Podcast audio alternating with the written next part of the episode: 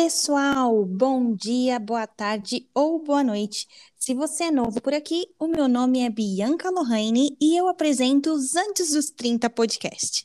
O tema de hoje é o meu relacionamento à distância. E para isso, eu convidei uma amiga muito querida que me presenteou com o ano novo mais louco da minha vida, chamado Letícia. Letícia, seja bem-vinda e por favor, se apresente para nós. Obrigada, Bi. Bom, gente, meu nome é Letícia, eu tenho 25 anos, eu sou de Camp... eu moro em Campinas e eu trabalho como analista de de comércio exterior. Tá, joia. E Letícia, uh, o nosso tema de hoje é meu relacionamento à distância. Eu queria que você explicasse pra gente como que você conheceu o seu namorado, em que momento do relacionamento de vocês ele se tornou um relacionamento à distância. Bom, eu conheci o Eric, a gente se conheceu pelo Tinder, bem, bem cringe. E a gente tá junto já tem cinco anos já. E o nosso relacionamento ele se tornou à distância quando eu decidi fazer intercâmbio, né? Decidi fazer o au pair nos Estados Unidos. Ai, que bacana! Então vocês se conheceram e num primeiro momento o relacionamento ele não tinha é, esse objetivo de ser um relacionamento à distância. Vocês se conheceram através de um aplicativo, mas que com o passar do tempo você teve essa oportunidade de viver um tempo fora. E aí como é que aconteceu isso? Você pediu permissão para ele? Vocês conversaram antes? Como é que funcionou? Então, sempre, eu sempre tive esse sonho, né, de, de morar nos Estados Unidos, de ficar fora por um tempo. E quando a gente começou a namorar, eu já tinha planos de ir, mas acabou que a gente se conheceu, a gente se gostou muito, começou a namorar. Então, assim que ele me pediu namoro, foi bem engraçado, porque eu virei pra ele e falei: Olha, daqui um ano eu vou embora, eu preciso fazer meu intercâmbio. E ele super me apoiou, falou: Não, claro, é, se é isso que você quer, tudo bem, a gente vai, vai trabalhar para que isso dê certo. E ele me apoiou em tudo, ele me levou nas entrevistas da, da agência, ele me, me ajudou para fazer meu vídeo application, e foi perfeito, assim. Ai, que bom. Então, você considera que o apoio dele foi fundamental até para que você se encorajasse e vivesse essa experiência? Nossa, com, nossa, totalmente, totalmente, porque principalmente na época das entrevistas com, com as famílias, eu ficava muito nervosa. É, eu estudei inglês por muito tempo, mas ainda não é, né? Poxa, que inglês. Então eu ficava muito nervosa, assim, me deu muito apoio em todas as fases, todas as fases do processo. Acho que foi, assim, imprescindível o apoio que ele me deu para eu conseguir fazer o au pair. E eu também lá no au pair, o, todo o apoio, o apoio que ele me deu. Ah, entendi, que legal. E aí, você disse que o conheceu através de um aplicativo, que é o famoso Tinder. É, você acha que tinha alguma informação no seu perfil que, que fez com que você se tornasse uma, um perfil assim atrativo para que ele se interessasse, que você se interessasse por ele e esse, esse relacionamento assim desse certo? Tem alguma dica que você gostaria de compartilhar? Então, na época, o meu, o meu perfil, ele tava bem basicão mesmo, mas acho que o que me atraiu mais foi as fotos de viagem, que ele já viajou bastante, assim, por dentro do Brasil. Eu acho super legal, eu gosto muito de falar, conversar com pessoas que, que viajaram, então, tipo, já saíram para fora, para eu ter essa visão, que até então eu não tinha tanto, né, quando eu uhum. conheci ele. Então, acho que isso foi mais atrativo para mim. Em relação a dicas, eu acho que a pessoa que está procurando alguém, seja em, em aplicativo de relacionamento ou, tipo, sei lá, saiu, foi no bar, eu acho que primeiro você tem que se conhecer bastante, saber o que você gosta, saber o que você quer e as pessoas que você quer ter por perto, para você conseguir achar o amor da sua vida. Sabe quando você diz que o autoconhecimento ele é fundamental nesse quesito da conquista, porque por muito tempo o que a gente ouvia, inclusive das pessoas mais velhas, era que a gente tinha que basicamente seguir um script para que o outro gostasse da gente e que as nossas limitações elas não eram levadas em consideração. Então eu acredito que através do autoconhecimento a gente pode até delimitar, olha, dentro de um relacionamento eu aceito isso, eu não concordo com esse tipo de posicionamento, então eu acho essa dica super válida. Sim, exatamente isso. Porque acaba se conhecendo, né? A gente sabe o que, quem a gente é, o que a gente quer.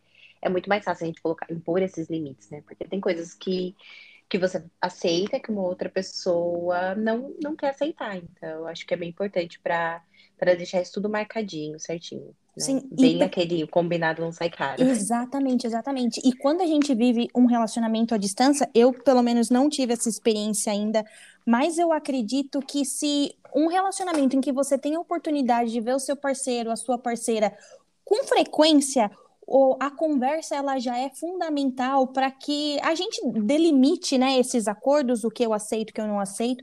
Imagino num relacionamento à distância em que você você tem que confiar na palavra da pessoa. É tudo é tudo muito complicado. Eu acho Nossa, que foi um sim. bom ponto mesmo. E aí, é, a gente sabe que conviver com outro não é uma tarefa fácil, mas eu acredito que num relacionamento à distância, os desafios eles apareçam com constância, né? Você poderia uhum. é, compartilhar algum desafio que você vivenciou e como é que vocês superaram isso juntos, uma vez em que vocês já estão juntos há mais de cinco anos, né? Sim. Acho que o maior desafio que a gente enfrentou no relacionamento à distância foi a questão de como eu fui embora primeiro. É, tudo que eu estava vivendo era muito novo. E e a questão do fuso horário, fuso horário pesou muito pra gente. Então, eu não tinha muito tempo para eu não conversava tanto com ele, tipo, em rede social, nada, ou por vídeo, porque eu tava vivendo uma outra experiência. Então, tipo, isso foi muito difícil, tanto para ele, e depois eu fui perceber que vai para mim também, que a gente acabou se afastando um pouco. Nesse momento que eu tava muito muito afoita, querendo viver tudo que, tudo que eu podia no intercâmbio, e ele estava aqui na rotina dele. Então, acho que esse foi o maior desafio que a gente teve. Aí, o que a gente fez foi sentar, conversar, né? Ele falou, olha, eu sei que você tá vivendo tudo novo aí, deve ser super legal, mas eu queria um tempo para mim. Então, para você reservar um tempo para mim. Então, o que a gente fez muitas vezes foi, vai, vamos combinar. A gente gosta muito de assistir série, filme junto, né? Quando eu tava uhum. aqui no Brasil. Aí a gente falava, não, vamos assistir então, é, vamos marcar um horário pra gente assistir, a gente assistia junto, a gente tipo, se ligava de, no telefone e colocava a série para rodar, cada um no seu computador, e a gente ia assistindo, comentando. É, sim, não, muito, muito doido isso. Era meio que a gente achava pra tipo, se sentir um pouquinho mais perto um do outro. Nossa, e aquele famoso quem quer dá um jeito, né? Exato. E agora Era bem só engraçado. Pra gente contextualizar, você primeiro saiu do Brasil, foi para os Estados Unidos e depois seu namorado também saiu? Sim, ele saiu. Ele depois que eu fiquei um ano no, nos Estados Unidos, ele foi para Portugal fazer fazer uma parte da faculdade. Então, tipo, a, o fuso horário aumentou assim mil vezes, porque às vezes ele tava acordando, eu tava indo dormir, alguma coisa assim. Tipo, era bem era bem complicado. Nossa, então aí num primeiro momento a novidade era sua e ele estava aqui como um telespectador, um apoiador, e aí depois ele foi viver essa experiência. E como é que você se posicionou é, em relação a isso? Você estava na torcida também, estava vibrando, pedindo para que ele explorasse o máximo de, assim como você fez, ou você estava já um pouco, ai meu Deus, eu estou aqui, curti tudo, mas agora ele está indo, como é que ele vai, vai segurar o tchan? Como é que foi para você? Eu fiquei, eu fiquei bem feliz por ele. A gente tava torcendo, eu tava torcendo muito para que ele conseguisse essa vaga, né? Pra ele poder fazer essa parte da faculdade lá, porque eu sei que é muito importante pra, pra carreira dele, eu sei o quanto ele gosta do que ele faz. E eu fiquei muito feliz por ele. Então, tipo, eu acho que eu fiquei bem tranquila, porque foi uma coisa que eu já vivi. Então, eu entendi o lado dele. Assim, claro que às vezes eu ficava tipo, nossa, você, você não vai falar comigo hoje, a gente não vai ver série. Mas eu entendi, eu entendi que aquilo era novo para ele, que eu passei por aquilo, então eu tinha que ser, né, uma pessoa que entendesse aquilo, porque Sim, ele entendeu na minha, na, quando foi a minha, vez, ele entendeu. Então eu deveria entender por ele também. Mas nossa, uhum. foi um pouco complicado, né? Às vezes eu ficava tipo, nossa, mas você vai sair? E ele morava em República. Ah. Então, tipo, era terça-feira, ele tava numa festa. E eu tava tipo, nossa, mas você vai sair terça-feira? Como assim? Nossa, que experiência incrível, que, que bacana, que bacana. E aí, agora eu queria que você compartilhasse algumas dicas para os solteiros que estão nas redes sociais, principalmente agora na pandemia, não tem a possibilidade de ir num barzinho, dar uma zarada, é, e eles estão no, nos aplicativos procurando alguém e estão cogitando a hipótese de viver um relacionamento à distância. Tem alguma dica que você gostaria de compartilhar para que esse, esse relacionamento ele já comece de uma forma bem sucedida? Sim, eu acho que, primeiro de tudo, é não se basear nas falhas de outros relacionamentos tanto da pessoa quanto de outras pessoas que tiveram relacionamento à distância. Acho que cada um é cada um. Igual você falou, quem quer dar um jeito. E entrar de cabeça mesmo, fazer, tipo, fazer dar certo, colocar também os limites, né? Falar, ó, isso é isso que eu quero, é isso que eu não quero, vamos seguir, vamos seguir essa, essa regra e, e fazer dar certo. Sempre, sempre ter muita comunicação, que eu acho que é, assim, muito importante, muito importante. E, e se entregar, porque, porque é isso, né, gente? É a vida, a gente tem que se entregar. Sim, eu, eu acredito e concordo com você. Eu acho que os relacionamentos, eles têm muita coisa assim boa, são muito boas memórias que a gente pode pode coletar, pode fazer junto com uma outra pessoa, mas os desafios estão aí, e eu acho que o que vai diferenciar um relacionamento do outro é o quão disposto você está para fazer com que isso dê certo, né? Uhum, nossa, totalmente, totalmente. E aí, Lê, a minha pergunta agora para você é uma pergunta bem intrigante. Você viveu um tempo fora, em sequência foi seu namorado. Como é que ficou a família de vocês nisso tudo? Eles acharam que isso era coisa moderna demais e que vocês estavam viajando nunca ia dar certo? Ou vocês tiveram o apoio de alguém? Teve algum amigo que ficou soltando piadinha indireta? Você pode compartilhar isso com a gente também? Claro, eu posso sim. Da minha família, né? Meu pai, quando eu falei que, que eu ia, que ia embora, ia ficar um tempo fora, ele já nem queria muito que eu fosse. Então ele ficava tipo, nossa, mas você vai deixar o Eric aqui? Eu não acredito. Mas como é que vocês vão fazer isso dar certo? Eu falei, pai, pode deixar que a gente vai fazer dar certo sim. Mas, no geral, a gente teve bastante apoio da nossa família, né? É, meu pai ficava super preocupado. Tipo, eu não sei com quem ele mais estava preocupado, comigo ou com o Eric. Era até engraçado isso.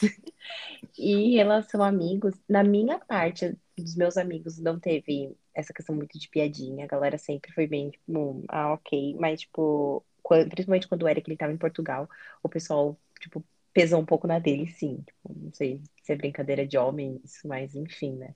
Eles pesaram na dele, falando, tipo, ah, nossa, ela vai viajar, ela vai ficar muito tempo fora, e aí, sabe, ficar essa, esse joguinho chato.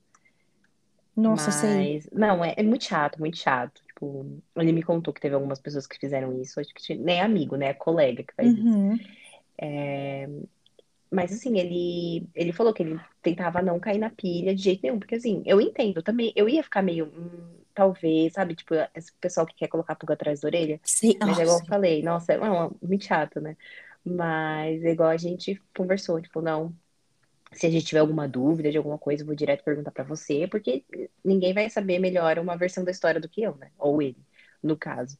Então, a gente tentava ao máximo não se pilhar, ele tentava ao máximo não se pilhar por isso, e se ele se sentisse pilhado, ele falava comigo, ele falava assim, nossa, fulano falou isso, tal, não sei o quê.